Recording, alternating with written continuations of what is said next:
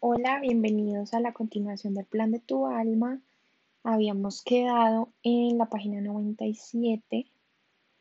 Vamos a seguir ahí y eh, nos queda un poquito para, para terminar el capítulo y vamos a ver hasta dónde llegamos del siguiente.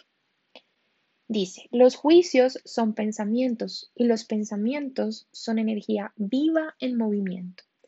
Dado que la energía atrae energía parecida, los prejuicios atraen a la gente con prejuicios semejantes. El mundo es un espejo en el que nos miramos. Si nos rodean personas con prejuicios, quizás la vida nos está pidiendo que examinemos nuestra propia tendencia a prejuzgar. Además de darnos oportunidades para superar los prejuicios, las personas con adicción a las drogas o al alcohol nos dan la oportunidad de ofrecer compasión, Verdaderamente, en su planificación de la adicción, el deseo de ofrecernos tal regalo fue parte de su motivación. Como nos contaron los ángeles, las madres heroinómanas del programa de Sharon le permiten experimentar su propia compasión una y otra vez. ¿Quién está sirviendo a quién? Si cuidamos de alguien que tiene una dependencia química y nos preguntamos por qué esa persona está causándonos una agonía emocional, Deberíamos considerar la posibilidad de que en esta vida hayamos buscado eso para poder mostrar compasión. Aquel al que amamos está expresando amor por nosotros al proporcionarnos la experiencia que deseamos. Podemos elegir sentirnos enfadados, dolidos y abrumados, o podemos reconocer que esta experiencia, aunque dolorosa, es una magnífica oportunidad para potenciar nuestra comprensión de nosotros mismos. Las experiencias de Sharon con su hijo han sido un regalo en otro sentido más. Han profundizado su fe en la bondad de la gente. Considera la lección que hizo Sharon.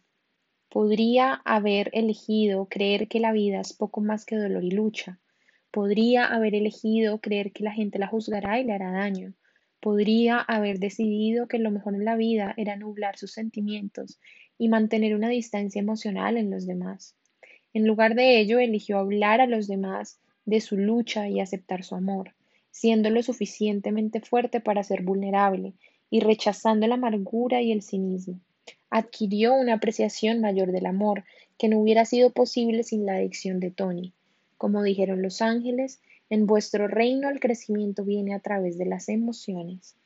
Al elegir sentir amor en el plano físico, donde el contraste permite lecciones que no, que no existen en espíritu, Sharon infunde en su interior un profundo conocimiento de amor.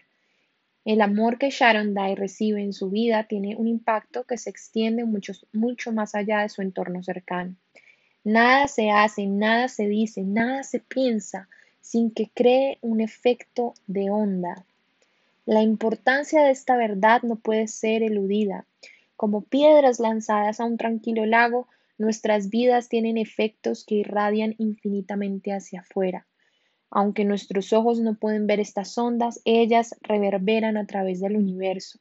De este modo, la transformación de nosotros mismos puede cambiar a los demás, si están preparados para recibir los efectos energéticos. Al desarrollar respeto y tolerancia por los distintos caminos, Sharon hace que sea más fácil para todos nosotros respetar y aceptar las elecciones hechas por aquellos que intervienen en nuestras vidas. Al expresar compasión por Tony, nos allana el camino para que ofrezcamos nuestra propia compasión. A través de su amor por las mujeres, DMM fomenta que personas a las que nunca conocerá den amor. Cuando descubre su capacidad de perdón, lo engendra en aquellos que nunca han oído hablar de ella. Y cuando Tony aprenda a cuidar de sí mismo, te ayudará a ti, lector, a cuidarte a ti mismo. Cuando una persona sana un aspecto de su ser, toda la humanidad sana por el incremento de las vibraciones. Tal es el alcance de nuestro poder. En algunos momentos los efectos son inmediatos y apreciables, en otros son indirectos e imperceptibles, aunque no menos profundos. El mundo sigue nuestra estela energética. Antes de nacer, conocemos nuestro poder, totalmente conscientes del suyo, Sharon y Tony Planearon la adicción a las drogas para mostrar al mundo cómo es el amor. Y así lo han hecho. Después de explorar la planificación prenatal de las adicciones desde la perspectiva de los padres, Lo siguiente que busqué fue comprenderla desde la perspectiva del alma que tiene la adicción. Así que hablé con Pat, que había experimentado más de cuatro décadas de alcoholismo. Lo prolongado de la adicción de Pat sugería que esta formó parte de su programa de vida, aunque un uso relativamente breve del alcohol puede ser una decisión libre de la persona, es decir, un camino no programado, parecía poco probable que la planificación prenatal de Pat no incluyera un aspecto tan importante de su vida. Sigue el caso de Pat. Nací demasiado pronto, comenzó Pat, arrancándonos una carcajada a ambos. Aunque íbamos a hablar de un tema serio, el sentido del humor de Pat estaba no obstante presente el 7 de junio de 1933. Pat creció en Amarillo, Texas, lo que explicaba el ligero acento con el que hablaba. Su voz irradiaba calidez y amistad. Pat me contó que había dejado de beber a la edad de 58 años. Comenzó a hacerlo a los 14 cuando asistió con un amigo a una fiesta en el nuevo centro comunitario de Amarillo. Ambos eran tímidos y vergonzosos, recordó Pat. Mi amigo y yo compramos unas cervezas y nos las bebimos, a pesar de su horrible sabor, y sus efectos me hicieron sentir inmediatamente como Tío, puedo bailar y las mujeres de aquí me adoran. Y caramba, entré y bailé y me lo pasé bien. El alcohol sacó al Fred Astaire de mi interior mi súper buen aspecto y mi maravillosa mentalidad, toda esa mierda que sabía que no era verdad, pero que el alcohol me daba la falsa sensación de que era verdad. En aquella época, el deseo más fuerte de Pat era escapar de Amarillo. A los 16 años dejó el instituto y con el permiso de su padre se enroló en la marina. En Japón y en Hong Kong empecé a beber con los chicos grandes. Tenía 17 o 18 años. Cuando salí ya era alcohólico. Después de su estancia en la Marina, Pat bebía casi diariamente. Con frecuencia iba a trabajar borracho. Se la pasaba durante la jornada y después continuaba bebiendo en casa. No iba a un restaurante a menos que sirvieran licores, ni iba al cine a menos que pudiera meter alcohol a escondidas. El alcohol me controlaba como si fuera una marioneta, reconoció Pat. A través de los años, Pat tuvo un montón de trabajos distintos, entre ellos socorrista, profesor, instructor de un campamento cristiano y lo que fue más gratificante emocionalmente, director ejecutivo de un centro educacional para niños de barrios marginales. En todo lo que emprendía ascendía inmediatamente, dijo Pat con seguridad. Siempre escalaba posiciones rápidamente porque así tendría más libertad para beber, y en ese momento huía. Mirando atrás, creo que tenía miedo de que me hubieran ascendido más allá de mis capacidades. La breve referencia de Pat al miedo no me llamó la atención en ese momento, aunque al final adquiriría mayor significado. Pat está casado con su segunda esposa, Shirley, tiene tres hijos, Katie, Donna y Andrew, de su primera esposa, Carol. Pat dejó a Carol y a sus hijos y su puesto en el centro de educación para estar con Shirley. En aquel momento aceptó un trabajo reconstruyendo alternadores de automóviles. Durante su matrimonio, Shirley abrió su propia batalla con el alcoholismo. Mientras Pat describía su historial familiar, me pregunté si sus esposas e hijas sabían antes de nacer que él bebería. Si era así, ¿cómo sirvió su alcoholismo a sus retos para esta vida? Además, estaba el asunto de si Shirley había planeado experimentar su propia adicción al alcohol Hice una nota mental para hacer estas preguntas en la próxima sesión con la medium. Cuanto más bebía, más quería beber, continuó Pat, y, cuanto, y cuando bebía pensaba, no necesito dejarlo, todo es perfecto. Incluso la noche en que me di cuenta de que era alcohólico, me felicité a mí mismo por no serlo. Pat, ¿qué pasó esa noche? Pregunté con mayor interés. Me parecía que habíamos llegado a un momento crucial. Tenía 58 años. Después del trabajo volví a casa, tenía una cerveza allí y me la bebí. Había una tensión palpable en la voz de Pat. Entonces comencé a hablar conmigo mismo. Estaba sentado en el suelo. Dije, ¿sabes, Pat? No eres un alcohólico, ni de coña. Anoche solo te tomaste una. Esta noche solo te has tomado una. Puedo oírme claramente hablar allí sentado. Hay vodka y vino. En esta casa hay de todo, y ni siquiera lo tocas. Eso demuestra bastante bien que no eres un alcohólico. Así que me felicité a mí mismo y me di una fiesta. Pat comenzó a llorar. Me bebí todo lo que había en la casa, todo lo que encontré. Tenía la mente relativamente clara, pero mi cuerpo era un completo desastre. Estaba totalmente paralizado por el alcohol. Esa fue la noche en la que le pedí a Dios que me ayudara. Pat a duras penas podía contener los sollozos. Verás, hacía años que había renunciado a Dios. Enseñé a mis hijos que quizá había un Dios, pero que si era así, era un jodido hijo de puta. No creía que hubiera un Dios vivo, amoroso y personal. Era imposible. Dios, perdóname, grité. Lo grité con todo mi corazón y con toda mi alma. Estaba derrotado, total y absolutamente derrotado. No podía más. Entonces fue cuando comenzó el milagro. No hubo una luz brillante ni un arbusto ardiendo, pero yo sabía que Dios estaba allí. Había una convicción total en la voz de Pat. La vida de Pat no cambió inmediatamente. De hecho, continuó bebiendo las siguientes tres semanas. Durante ese tiempo, la sensación de aquella noche permaneció con él y finalmente lo empujó a ingresar a un centro de rehabilitación. Cuatro días más tarde, ya no tenía deseo de beber, dijo Pat. Antes de eso ni siquiera me imaginaba no beber. Me pregunté si Pat había heredado ese casi crónico impulso de beber. Mi investigación sobre la planificación prenatal indicaba claramente que elegimos a nuestros padres antes de nacer. Si Pat había querido experimentar el alcoholismo en su vida, habría seleccionado padres alcohólicos. Pat, ¿tus padres bebían? pregunté. Mi padre era probablemente alcohólico, pero bebía en privado. Tenía una pequeña petaca que siempre llevaba consigo. Mi madre era abstemia. ¿Cómo afectó la bebida a tu primer matrimonio y a tus hijos? Bebía hasta el punto que no sabía si estaba casado, admitió Pat. Literalmente huía de mis hijos. Cuando los dejé ni siquiera me dijeron adiós. Fue muy destructivo. En los años siguientes los tres hijos tuvieron dificultades. De niño Andrew tenía problemas de disciplina. Más tarde se involucró con las drogas y el alcohol. Katie también se metió en las drogas. Pat me contó que todos sus hijos habían cambiado, pero que aún se arrepiente del dolor que les causó. Cuando recuerdo que los dejé en un momento tan vulnerable, la voz de Pat se pierde cuando comienza a llorar.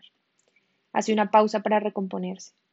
Necesitaban un padre, necesitaban la imagen de un padre. Yo no lo era, evidentemente.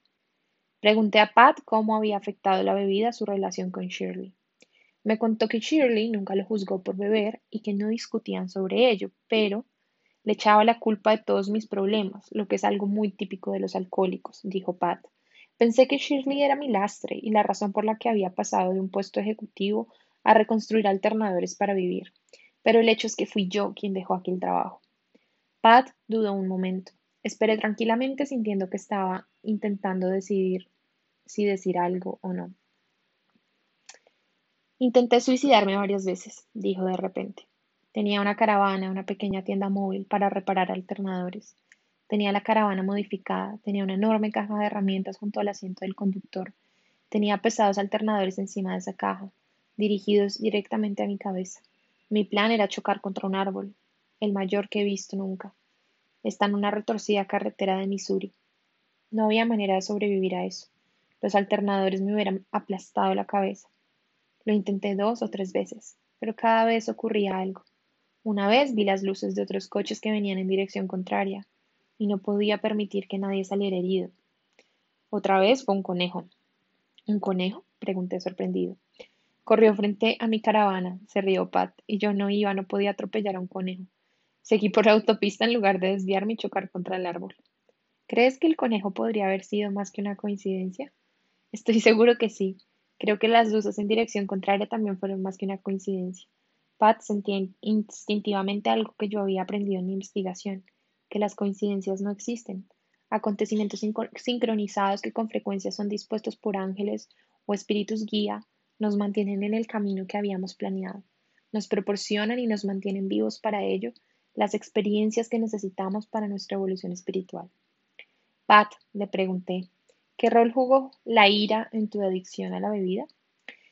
El licor apaciguaba mi ira, me explicó. Cualquier cosa podía hacerme estallar. ¡Boom! Incluso las más pequeñas.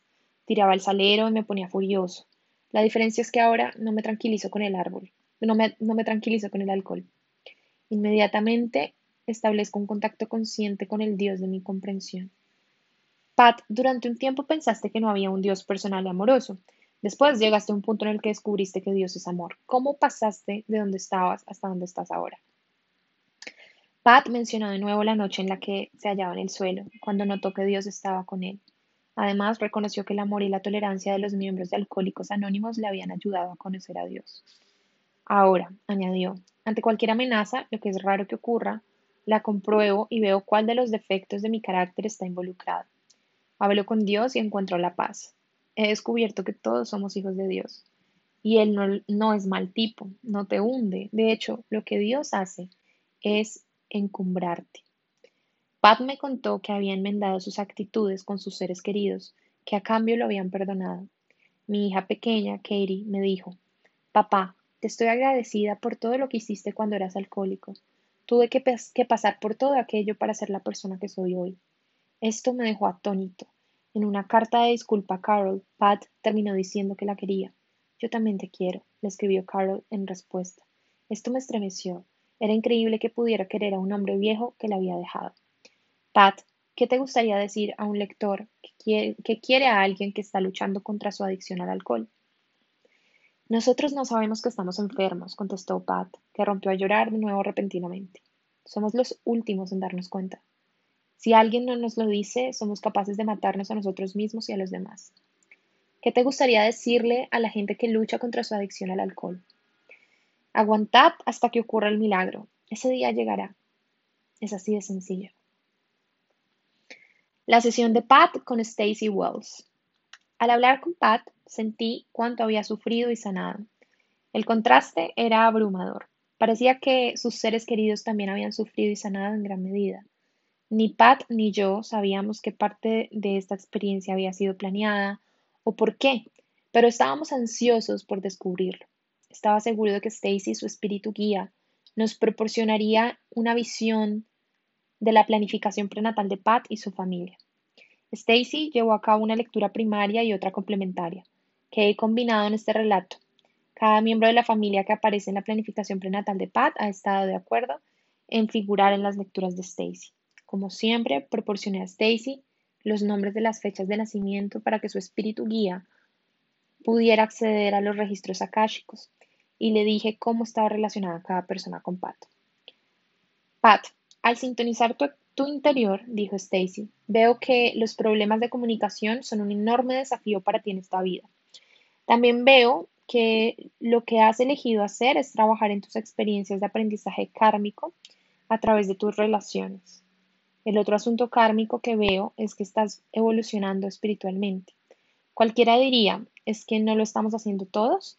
Bueno, algunos de nosotros elegimos, realmente elegimos, a nivel del alma, hacer de esto el foco principal de nuestra vida. Otros eligen no hacerlo. Te sorprendería saber cuánta gente tiene que caminar todo el sendero hasta el lado negativo de este desafío para motivarse lo suficiente de evolucionar espiritualmente. Cuando me concentro en por qué a nivel prenatal se decidió el alcoholismo, sigo sintiendo alguna conexión con tu padre. ¿Sabes por qué puede ser? No tengo ni idea, respondió Pat. Murió cuando yo tenía nueve años, no lo conocí bien y le tenía mucho miedo. Descubriremos más cuando profundicemos, contestó Stacy. Hay un área del desafío kármico que quiero mencionar y que tiene que ver con la familia. La familia en la que naciste, la familia que creaste y cualquier persona en la que pienses como familia. El desafío kármico más importante de la vida de Shirley era superar su excesiva impulsividad. Estoy viendo varias vidas con montones y montones de bebés. Tiene una vertiente sexualmente compulsiva en la que ha estado trabajando. Y aunque trabajar en su espiritualidad no tenía una importancia kármica en esta vida, reconoció en el nivel del alma que esto, el alcoholismo, la ayudaría a superar su impulsividad. Ahora sabíamos la primera razón por la que un alma, antes de nacer, elegía experimentar el alcoholismo. No estaba seguro, sin embargo, de cómo una adicción así podría ayudar a un alma a lidiar con su impulsividad. Mediante el abuso del alcohol, Shirley actuaría impulsivamente, sufriría las consecuencias negativas y aprendería o sería el alcohol lo que evitaría que actuara impulsivamente, pregunté. Lo primero, dijo Stacy, y fue la impulsividad la que provocó el abuso del alcohol. Cuando encuentro esa lección kármica en alguien, con frecuencia veo abusos de sustancias dañinas o adicciones y mi espíritu guía dice que ella eligió el alcoholismo en su planificación prenatal. Ahora voy a cerrar los ojos y a concentrarme más profundamente en ti, Pat, para ver qué puedo descubrir en la sesión de planificación prenatal. Se produjo un breve silencio mientras Stacy entraba en un trance más profundo. Lo primero que veo es que estás sentado en el suelo, Pat. Veo a otros a tu alrededor, pero ahora mismo no los vislumbro con claridad. Es como si estuvieras sentado en un tablero de ajedrez, pero de mayor tamaño. Los cuadros son de unos 10 centímetros de color blanco y negro. Me dicen que estos son los periodos de tiempo en los que estarás trabajando en ciertos asuntos. Estás sentado en el suelo con un espíritu guía masculino y con un hombre que dice ser tu, tu tío. Juntos estáis programando el diagrama de tu vida. Te están dando opciones. Si harás esto a esta edad, parece que a los 10 años es la primera o lo otro. Y si haces eso, entonces ocurrirá aquello. Es una charla de ese tipo. También estoy viendo otro espíritu guía. Parece que en cada sesión que hacemos hay uno o más espíritus guías, pero también hay alguien de nivel mucho más elevado haciendo de supervisor. Pat, el que veo trabajando contigo en el suelo, es tu espíritu guía principal, que ha estado contigo toda tu vida y especialmente me dicen cuando estabas luchando contra tu adicción a las drogas. Se está hablando de tu predisposición genética al alcoholismo, Veo ancestros tuyos, campesinos, que tienen afición por el licor casero. Son muy diestros y capaces de hacer su trabajo, pero beben cada día. Definitivamente hay una dependencia en ello, así que se está hablando sobre predisposición genética. Y a ti te parece bien. Definitivamente tú y Shirley llegasteis a un acuerdo para hacer este viaje juntos. Parece haber un gran amor entre vosotros a nivel del alma, una especie de cariñosa amistad espiritual. Habéis sido amigos entre vidas y habéis estado juntos en varias vidas anteriores. Se habla de que vais a trabajar en el mismo asunto, de que vendríais juntos a la tierra para trabajar mano a mano. ¿Planearon experimentar el alcoholismo juntos? pregunté a Stacy. Sí, contestó. Esto me recuerda a algo, dijo Pat. El recuerdo intuitivo de Pat tenía sentido para mí. Había llegado a comprender que todos nuestros recuerdos, incluyendo las vidas pasadas y el tiempo entre encarnaciones, están almacenados en nuestro ADN. Yo veía el recuerdo de Pat como una resonancia de la información contenida en sus genes.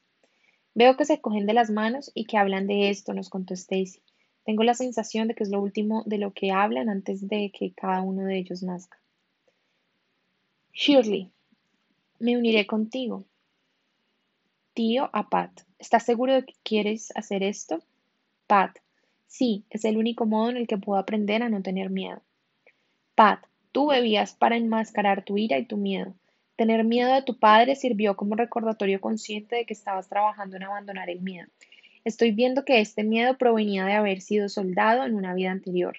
Moriste en la guerra bastante joven, a los 19 años. Te veo caminando solo a través de un campo de batalla lleno de soldados caídos. Finalmente, ni siquiera quiero describirlo, te asesinaron. Tu miedo es como la bilis subiendo por tu garganta. Fuiste el último de los supervivientes. El miedo parece ser una constante también en otras vidas. Me están mostrando otra en la que estabas entre los primeros colonos de Estados Unidos. Estabas en un carro mato. Tu caravana fue atacada y todo el mundo murió. Así que aquí también hubo miedo. El miedo en tu vida actual no es miedo a morir, es un miedo a estar solo y a no ser capaz de seguir adelante por tus propios miedos. Ahora empezaba a comprenderlo todo. Evidentemente, Pat había traído a esta vida la energía del miedo. Las almas buscan sanar en vidas sucesivas los aspectos de la personalidad que quedaron sin sanar en vidas anteriores. Pat había sabido antes de nacer que bebería, en parte para superar su miedo. Dependiendo de cómo respondiera finalmente al alcoholismo, el miedo podría montar. Su plan era ingenioso. El miedo provocaría el alcoholismo, que a cambio le conduciría a sanar el miedo. Esta es una de las razones por las que Shirley eligió compartir su viaje contigo, dijo Stacy a Pat. Está aquí para consolarte y para darte amor a lo largo del camino. Su intención era estar siempre a tu lado. Pregunté a Stacy si había otras razones por las que Pat había planeado tener un compañero alcohólico, en lugar de atravesar solo la experiencia del alcoholismo. Era alguien que lo comprendería en lugar de juzgarlo, explicó Stacy, alguien que le permitiría recorrer su curso natural de desarrollo en lugar de obligarlo a cambiar. Desde la perspectiva de la planificación prenatal, Shirley era por tanto una sabia elección como compañera. Si Pat hubiera se hubiera visto obligado a, a cambiar, se habría apartado de su plan y se habría perdido de la experiencia curativa que buscaba. Pat, ¿crees que esto es lo que está pasando con Shirley? Le pregunté. Totalmente, dijo con firmeza. ¿Ella nunca te pidió que dejaras de beber? preguntó Stacy. No, nunca me amenazó con dejarme, contestó Pat. Mientras escuchaba hablar a Pat, pensé en la, en la mucha gente que es criticada por sus amigos y su familia por elegir un compañero alcohólico o por permanecer con esa persona durante un largo periodo de tiempo. Tales decisiones se ven a menudo como poco prudentes, como indicativos de falta de autoestima, quizá incluso como un castigo autoimpuesto. Sin embargo, Shirley, debido a su cariño por Pat, un cariño que existía antes de que ambos nacieran, estaba garantizando tanto a él como a sí misma las experiencias que necesitaban para su crecimiento espiritual. Lo que se intuía entre estas dos almas era mucho más hermoso de lo que la mayoría podría imaginar. Pregunté a Stacy si no podía descubrir más acerca de cómo el alcoholismo servía a los propósitos de Pat. Entonces se produjo una larga pausa mientras ella escuchaba esa parte de la conversación. Le advierten lo dura que va a ser la vida, especialmente la infancia, y le dicen que no tendrá la oportunidad de conocer a su padre, no tendrá el proceso normal de desarrollo por el que atraviesan los chicos. En este caso, el padre desaparecería y Pat quedaría abandonado. Esto le predispondría a llenar el vacío con alcohol. No podría atravesar el proceso transicional de ser niño a ser hombre. El alcohol iba a llegar pronto a su vida porque no sabría cómo abrirse paso a ese proceso. De adolescente sentía ira, la ira ocultó el miedo, y el alcohol aturdió la ira y, anestesió el miedo. Todo esto lo programaste tú, Pat, acordaste cada paso. Me sorprendió lo mucho que Pat sabía de su propia vida antes de nacer. Había sido consciente no solo del reto vital, sino también de la ira y el miedo subyacente, y también del momento en el que comenzaría. Me pregunté si quizá el padre de Pat había acordado morir joven como parte del plan de vida de Pat. Pregunté a Stacy. Me dicen que tu padre no acordó eso, nos informó. Su padre estaba ya vivo durante su sesión de planificación prenatal. Mm, Patrick eligió a este hombre como su padre, según las palabras de mi guía, como una ayuda para experimentar lo necesario a fin de superar el alcoholismo. Aquella era una revelación importante. Nos acaban de decir que Pat había planeado no solo su alcoholismo, sino la superación de esta adicción. Después de ver este patrón en muchos planes de vida, comprendí que Pat había buscado tanto el contraste entre ser y no ser alcohólico como la experiencia de vivir ese cambio. Como almas valoramos tanto el contraste como su proceso de creación, y ni uno ni otro sería posible sin la dualidad que proporciona una vida física. Aún sentía curiosidad acerca del por qué Pat había seleccionado a esa alma como padre. ¿Eligió a su padre en parte porque sabía que moriría joven? Pregunté. Sí, dijo Stacy y quería esa experiencia porque eso conduciría al alcoholismo. Sabía que eso lo predispondría al alcoholismo, así como el factor genético. Antes de la encarnación, ¿sabía que iba a ser alcohólico durante varias décadas? Sí, porque quería experimentar el alcoholismo. La sanación del miedo era un motivo, pero yo quería ver si había más en el plan prenatal de Pat. Debido a que había perdido su conexión con todo lo que es, con Dios, con su propia naturaleza divina y con su espiritualidad, este era el camino para redescubrirla. Era incapaz de encontrarlo de otro modo. ¿Has oído que aprendemos por las malas? Este es un ejemplo de aprendizaje por las malas. Esta era la información que esperaba que Stacy y su guía pudieran proporcionarnos. Stacy mencionó antes que Pat en esta vida había querido concentrarse en la espiritualidad. Ahora sabíamos por qué. Aparentemente, en una de sus encarnaciones previas, Pat había perdido su percepción de Dios. Tras haber experimentado la pérdida de la espiritualidad, ahora quería tener la experiencia de recrearla.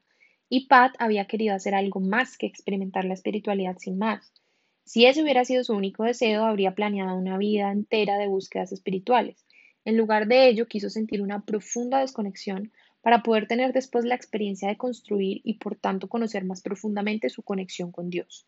Sentí que habíamos llegado al corazón del programa de vida de Pat Ahora que conocíamos el desafío de Pat, estaba ansioso por comprender por qué había creído que su plan podría funcionar. ¿Cómo le devolvió la experiencia del alcoholismo su conexión con él mismo y con Dios? Pregunté a Stacy. Quizá el mapa de Pat mostraría el camino a otros que están luchando por vencer su alcoholismo o con su espiritualidad. El motivo de volver a buscar y de conseguir la conexión espiritual es la falta total de ella, precisamente provocada por el alcoholismo, señaló Stacy. En otras palabras, Pat había diseñado su plan de vida de aprendizaje a través de los opuestos. En vidas anteriores había querido sanar su miedo sin resolver y experimentar, mientras estaba en un cuerpo físico, una fuerte conexión con Dios. Antes de nacer había identificado el alcoholismo como el catalizador que le conduciría a estos retos. Pero, ¿y si Pat hubiera tocado fondo con el alcohol y se hubiera quedado allí? En ese plan había riesgo. Pregunté a Stacy si Pat sabía antes de nacer que sería capaz de cambiar las cosas. Me dicen que esto tiene que ver con el tiempo cíclico en su vida, contestó mientras escuchaba a su espíritu guía. Él sabía que a cierta edad, al final de un ciclo concreto, tendría los medios para superar la adicción y conseguir sus retos. Al principio de la sesión, Stacy había mencionado que Pat había estado equilibrando el karma a través de sus relaciones, un propósito común en la vida física. Stacy, pregunté, ¿cómo influyó el alcoholismo en Pat respecto a sus relaciones? La relación con la sustancia tenía prioridad sobre las relaciones emocionales con otros, pero después de tantas décadas se dio cuenta de que la botella no podía ocupar el lugar del verdadero e incondicional amor. Su deseo de un amor incondicional superó el anhelo de anestesia, y el efecto de la anestesia además es menor cuando llevas usándolo mucho tiempo. En general me dicen que debido al alcoholismo experimentó la falta de relaciones y que eso le motivó a desearlas. Cierto, asintió Pat. Aún así, cualquier otro desafío vital podría haber conducido a Pat a alcanzar sus retos. Pregunté a Stacy si había considerado otros desafíos, como tener un hijo discapacitado.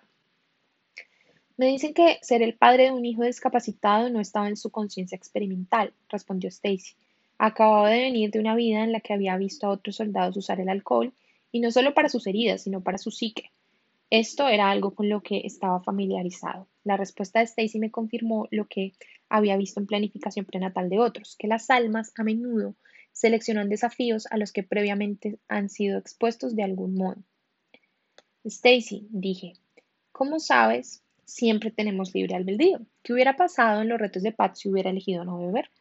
Se produjo una larga pausa mientras Stacy escuchaba a su guía. La experiencia no habría sido tan intensa, dijo. Podría haber necesitado una vida adicional o dos para conseguir el aprendizaje que necesitaba. Se habría casado, habría tenido varios hijos, pero la ira se habría mantenido en él y seguramente no habría sido un padre emocionalmente útil. Seguramente habría elegido una adicción al trabajo en su lugar. Ser emocionalmente profundo, cariñoso y ser útil para sus hijos seguiría siendo un desafío, pero no habría habido, no habría sabido hacerlo. Lo está aprendiendo ahora. Cuando Stacy relató esta información, se me ocurrió que seguramente en muchas ocasiones Pat habría cambiado con alegría su adicción al alcohol por una adicción al trabajo.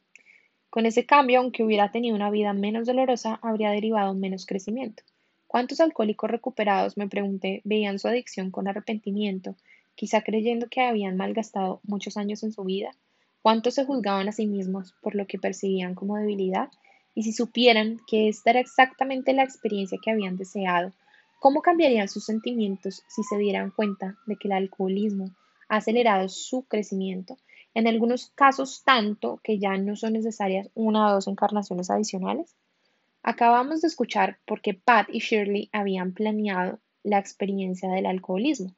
Ahora quería saber si el resto de personas importantes en la vida de Pat su primera esposa y sus hijos habían elegido antes de nacer tener un marido y un padre alcohólico.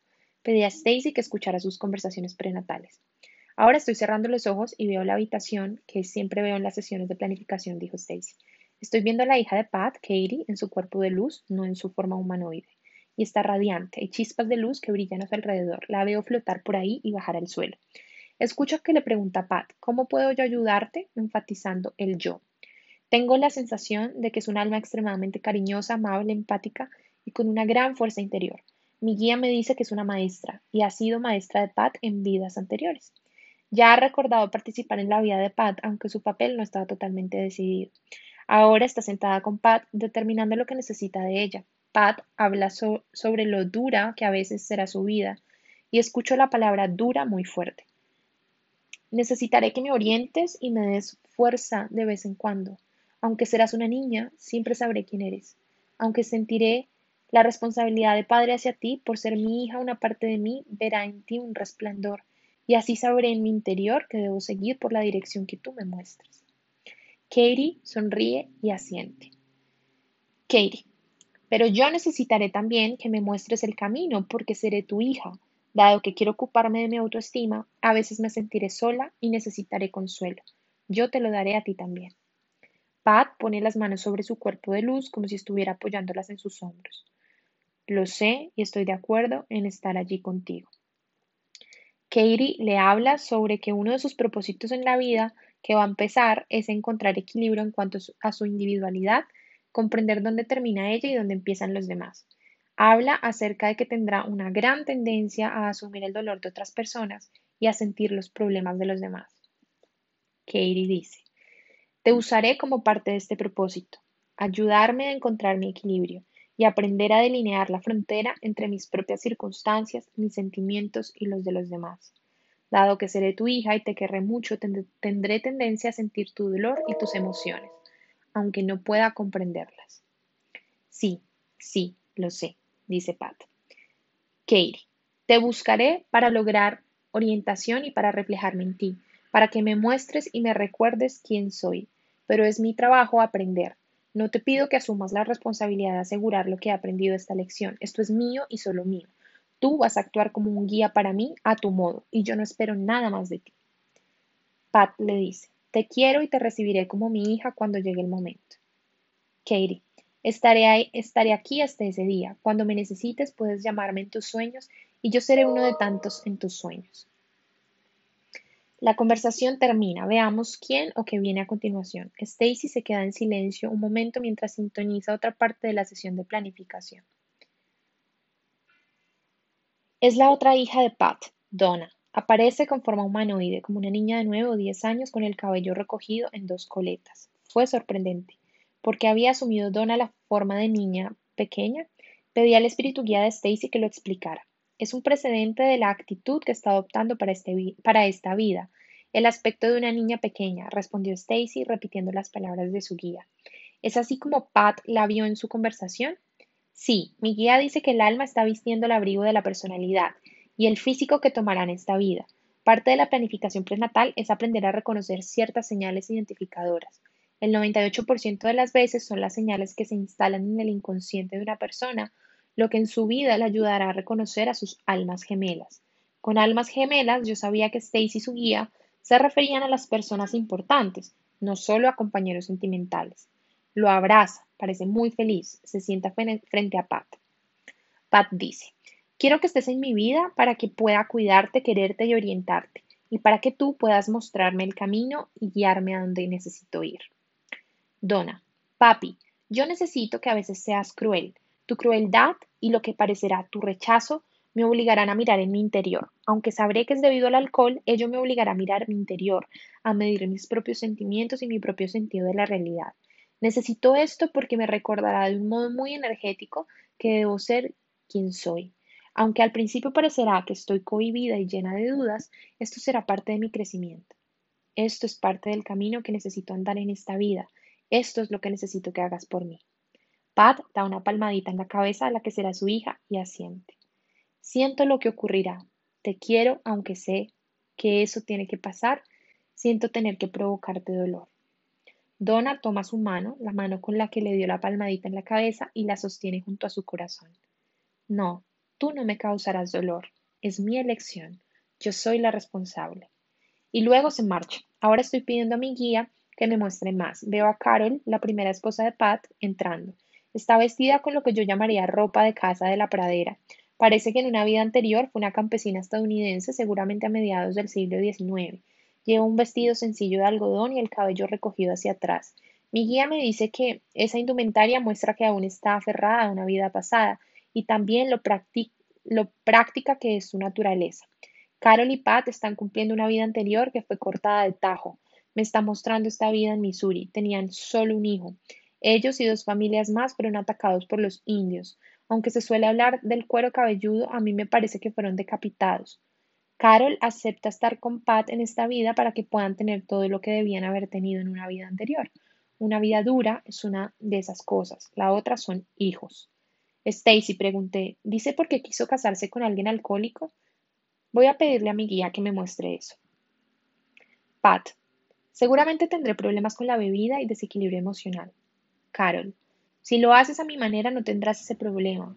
Agita un dedo ante, él.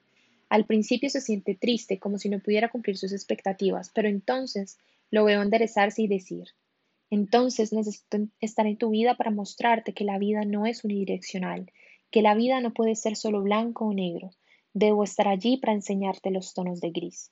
Ella no está satisfecha con eso, contrae el rostro con una mueca, entonces abandona su resistencia. Carol dice, Supongo que tienes razón, entonces me abriré a ti, te tomaré en mi corazón con la esperanza de que puedas romper el bloqueo, el muro impenetrable que existe alrededor de mi corazón y de mis emociones. Solo dejaré entrar a mis hijos, pero también te dejaré a ti. Temo que esto signifique que saldré herida, pero te dejaré entrar, porque sé que tú me quieres, y porque me preocupo por ti y también te quiero. Pat toma sus manos entre las suyas y las sostiene durante algunos minutos. Asiente, se levanta y se marcha. Veo al hijo de Pat, Andrew, acercándose. Llama a Pat papá. Habla sobre energía, habla sobre hiperactividad y habla sobre perfeccionismo. Andrew, Siempre querré más de lo que tengo, siempre ansiaré algo más de mí para mi vida. Pat, sí, sí.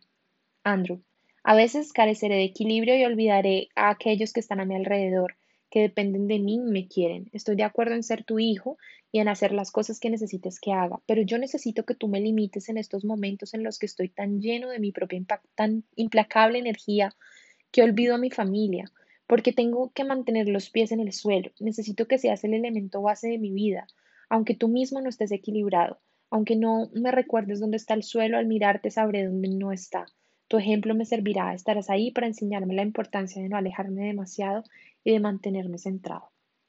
Hablan sobre la extremada inteligencia de Andrew. Andrew ha pasado varias vidas trabajando en cosas mecánicas, en inventos, fue ayudante en uno de los laboratorios de Einstein, pero nunca llegó a trabajar en un mismo proyecto desde el principio hasta el final. Siempre perdió la concentración derivó hacia otras cosas, por lo que no era productivo. Andrew está hablando de esta vida, quiere alejarse de los estudios científicos para poder trabajar más en mantenerse centrado, pero el interés científico aún forma parte de su naturaleza. La incesante necesidad de hacer y de ser algo permanece. Mira a su padre para recordarse que debe mantenerse con los pies en el suelo. Stacy se queda en silencio. Su guía y ella han terminado el sorprendente vistazo al mundo espiritual Evidentemente, los seres queridos de Pat fueron una parte importante de la planificación del reto de esta vida. No solo aceptaron el programa de vida de Pat, lo vieron también como un medio de impulsar su propio crecimiento espiritual. Esperé hasta hablar con el espíritu guía de Stacy sobre la información que nos habían dado. siempre era una fuente de gran sabiduría y yo tenía muchas preguntas para él. Stacy, dije, por favor pregunta a tu guía qué otras razones tienen las almas para planear el alcoholismo. Hay muchas, respondió, repitiendo las palabras de su guía. Algunas de las almas que eligen esto no, se sienten cómodas en un cuerpo físico y el alcohol se convierte para ellos en un medio para vivir entre dos mundos. Otras, en vidas pasadas, hicieron elecciones en las que maltrataron a otros y ahora equilibran su comportamiento eligiendo maltratar su propio cuerpo. Mi espíritu guía está desplegando un acordeón. Puede haber una larga lista de razones. Al decir elecciones, el espíritu guía de Stacy estaba refiriéndose a las decisiones libres hechas por la personalidad después del nacimiento, no a los papeles que habían sido planeados con otras almas antes de la encarnación. Si el maltrato hubiera sido acordado antes del nacimiento por todos los involucrados, este desequilibrio kármico no se habría producido. Me intrigaba la idea de que un alma pudiera no sentirse cómoda en un cuerpo físico. Pregunté a Stacy por qué podría pasar eso. Me dice que se debe a la fase de evolución en la que están. Aún no se sienten cómodos habitando el cuerpo en ese nuevo estadio. A veces la gente que ha nacido con un grave retraso o con problemas físicos graves está en un nuevo nivel de evolución, de modo que pueden tomar la vida más como observadores que como participantes. Pensé en Jennifer del capítulo 3, cuyos hijos Ryan y Bradley habían planeado discapacidades físicas para poder estar en el papel del observador. Con fase de evolución te refieres a que la mayoría de estas almas se están encarnando por primera vez o significa que están asumiendo nuevas lecciones. Generalmente es su primera encarnación física en un nuevo nivel de evolución, no su primera encarnación física dijo Stacy repitiendo lo que estaba escuchando de su guía. Hay casos, sin embargo, en los que es la primera encarnación física de alguien, sobre todo en seres que han estado en otras escuelas planetarias y que después han venido a la Tierra. ¿Qué motivaría a un alma a elegir el alcohol en lugar de cualquier otra adicción a las drogas? Pregunté. A veces es lo que hay disponible, otras veces es la sustancia que mejor reacciona con el cuerpo, muchas veces es solo porque están ya familiarizados con ella. A mi entender, los humanos no están diseñados para consumir alcohol. ¿Qué dice tu guía sobre eso? Mi guía está totalmente de acuerdo, excepto cuando la fruta fermentada cae al suelo. En esos casos los animales también la comen. El alcohol mata las células del cerebro. Me sentí confuso con su respuesta. Siendo Dios omnisciente, sabía que los humanos al final usarían uvas y otros productos para crear bebidas alcohólicas. Le pregunté por qué se habían puesto esas cosas en la tierra si el cuerpo humano no está diseñado para el consumo de alcohol. Estoy escuchando, me respondió Stacy.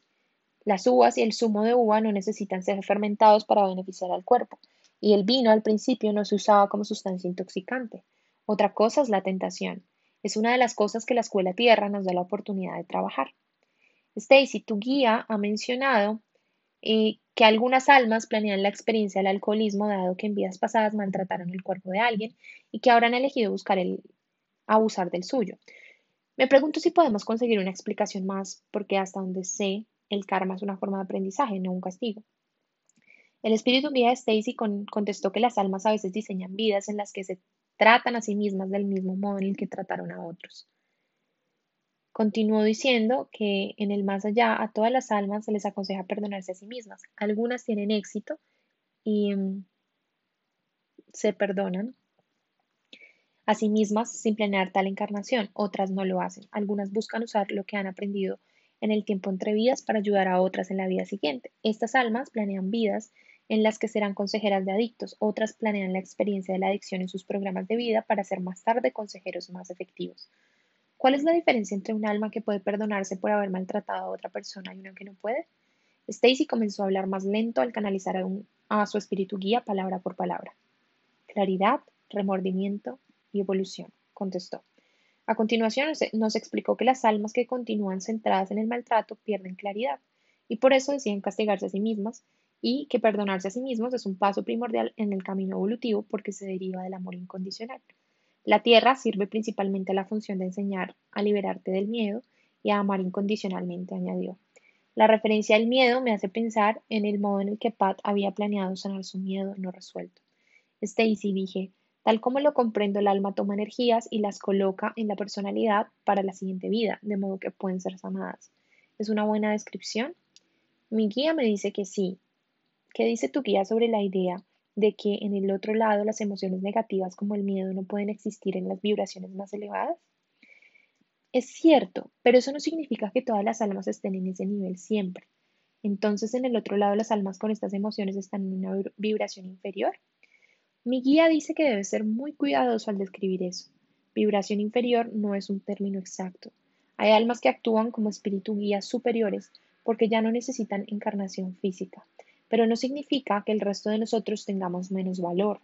No quiere que esto sea malinterpretado como un sistema clasista, porque no lo es. ¿Cómo sobrevive una emoción como el miedo a la muerte física? Depende de lo que el alma experimente y sienta al dejar la vida, contestó Stacy. Su comentario me recordó que Pat había muerto al menos dos veces mientras experimentaba un gran miedo, una vez al ser atacado por los indios y una segunda vez como soldado en una batalla. Pensé también en Penélope del capítulo 4, que buscaba sanar en esta vida el miedo que había experimentado en el momento de morir a una encarnación previa. Entonces, ¿lo que la persona siente en el momento de morir es crucial? Sí, cuando mueren están pensando en sus vidas, en los asuntos que han dejado sin resolver.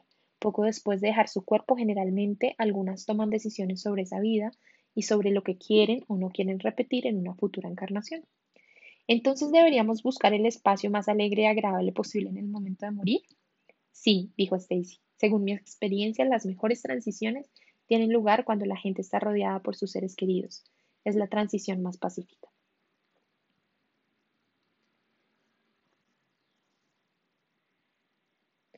Como muchos de los que beben, Pat usó el alcohol para proporcionarse una nueva identidad.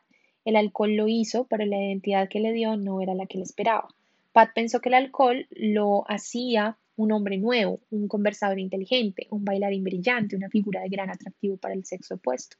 En realidad, el hombre en el que se convertía era realmente un niño, un niño de Dios. El alcohol literalmente puso a Pat de rodillas. En sus momentos más oscuros, abrazó la espiritualidad con una desesperación que en una vida fácil nunca hubiera conseguido. Con el tiempo, la desesperación se convirtió en pasión. Ahora acepta a Dios con pasión y al hacerlo se acepta a sí mismo. Cuando nos encarnamos, es decir, cuando colocamos una parte de nuestra conciencia en un cuerpo y concentramos nuestro conocimiento en el plano físico, creamos